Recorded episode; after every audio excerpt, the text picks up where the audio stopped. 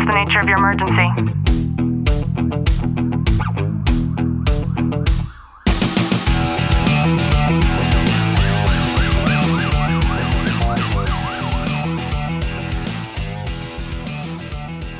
Welcome back to the Tactical Living Podcast. I'm your host, Ashley Walton, joined by Detective Walton. Clint, how are you? I'm good.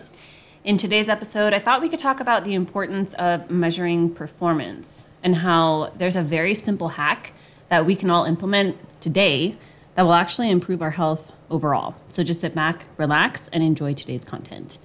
For the past, I guess, four years or so, Clint and I have been wearing an Oura ring. And if you're not familiar with what that is, it's like a really sexy, flashy looking ring that you wear on your finger. And it's like the Fitbit, but on steroids. Every single metric that you would want to measure, this tracks and monitors. And why am I saying that this is important and relevant in today's episode? Yesterday, I was talking to somebody and we were discussing materialistic things in our house. And we were talking about What is what is so important in our homes that we would miss if it was stolen or lost? And I was very honest, and I admitted that even if someone came in and stole my mom's ashes, I, I don't tend to have sentimental connection really to anything tangible in this house, apart from our animals, right? That's different. And I got to thinking about it, and the one thing that I would feel like I am doing without, if it no longer existed in my life in terms of something tangible, is actually my Oura ring. And I mean, to some, these might be expensive. I think it's about two hundred fifty, three hundred bucks to pick one of these up. Um, Clint and I were both on our second rings, and the reason for that is because they had this massive upgrade with many more components in terms of, me- of measurement. But what I learned recently was that people who decide to pick up a pedometer, pedometer measures how many steps you're taking in a day, they are actually more likely to walk on average about twenty-five hundred additional steps just based on the fact that they have a metric that they're measuring. And Clint, I'm wondering for you, if you can think back or even think about how it is now, having the metrics to be able to measure things like that, you know, tracking our sleep, how much activity you have, your respiratory rate, your heart rate, like all the things. How has that changed in terms of you being able to have this little device almost as a accountability partner? You know, I've really, I use it more specifically. I like to look at the sleep data with it because there's days that you wake up and you're just like, man, I feel like crap. I wonder why. And and what's cool about the Oura ring is it breaks it down as maybe you went to bed too late last night, or maybe you ate too late last night. And it could be a number of things that affects your sleep. And It's it's it's funny because you want to achieve the highest score you possibly can. It's like playing a video game. You want to reach that level of high score so you can put your name on the high scoreboard. And that's how I feel with this Oura ring. It's something, it's a tangible goal that I set for myself every day that I wake up, I look at my stats and kind of say, okay, how can I adjust or adapt my sleep to feel better the next day? It's always pushing to feel better, to have better rest. And as I've slowly gained my ground on sleep, I look at, okay, what's my activity level been? And, and I just kind of further and further it from there to really achieve tangible goals within the data that Oura is providing me with it.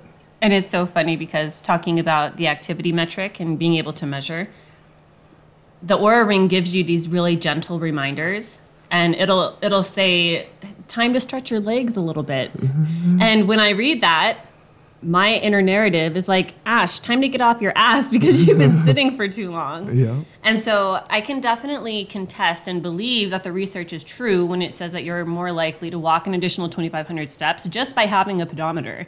I'll drop a link down below. You can get a pedometer on Amazon for super, super cheap nowadays. It doesn't have to be a fancy Oura ring or a fancy Fitbit, like none of those things.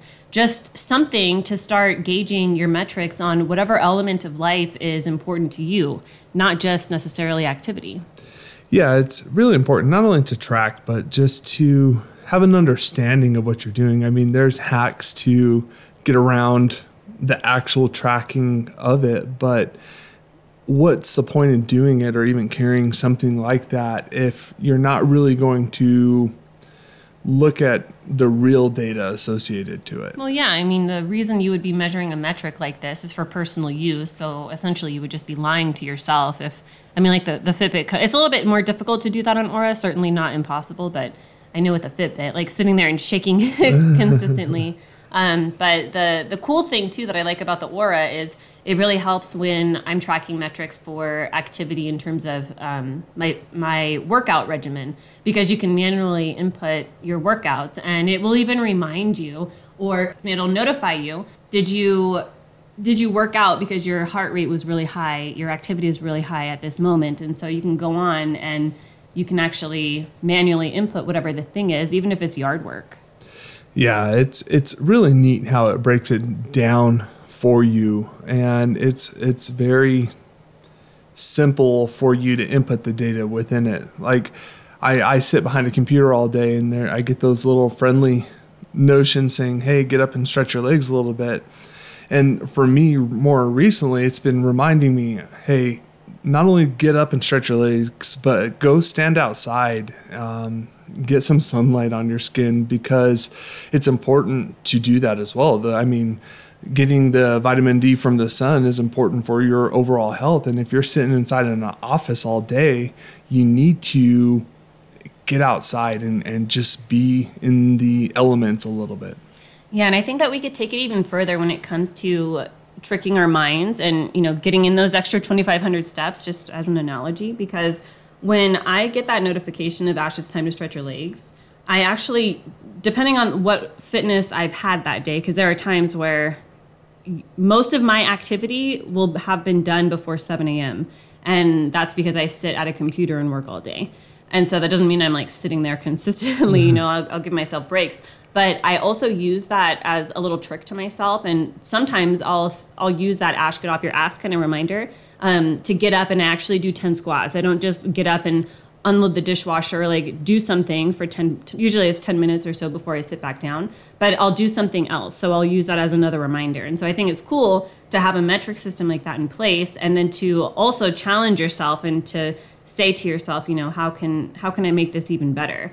Um, but we've talked about this before. As soon as we start recording, I light a candle. And when that candle is on, that means we keep recording until I decide that we're done and I blow the candle out. And so it's another one of those tricks, you know, so it's not just about what does this tool do, but how can I actually improve what this is optimizing already and actually customize it, even though, you know, squats has nothing to do with get up and stretch your legs for a little bit. But by my, my self-implementation, it allows me to do just a little bit more and push myself just a little bit more.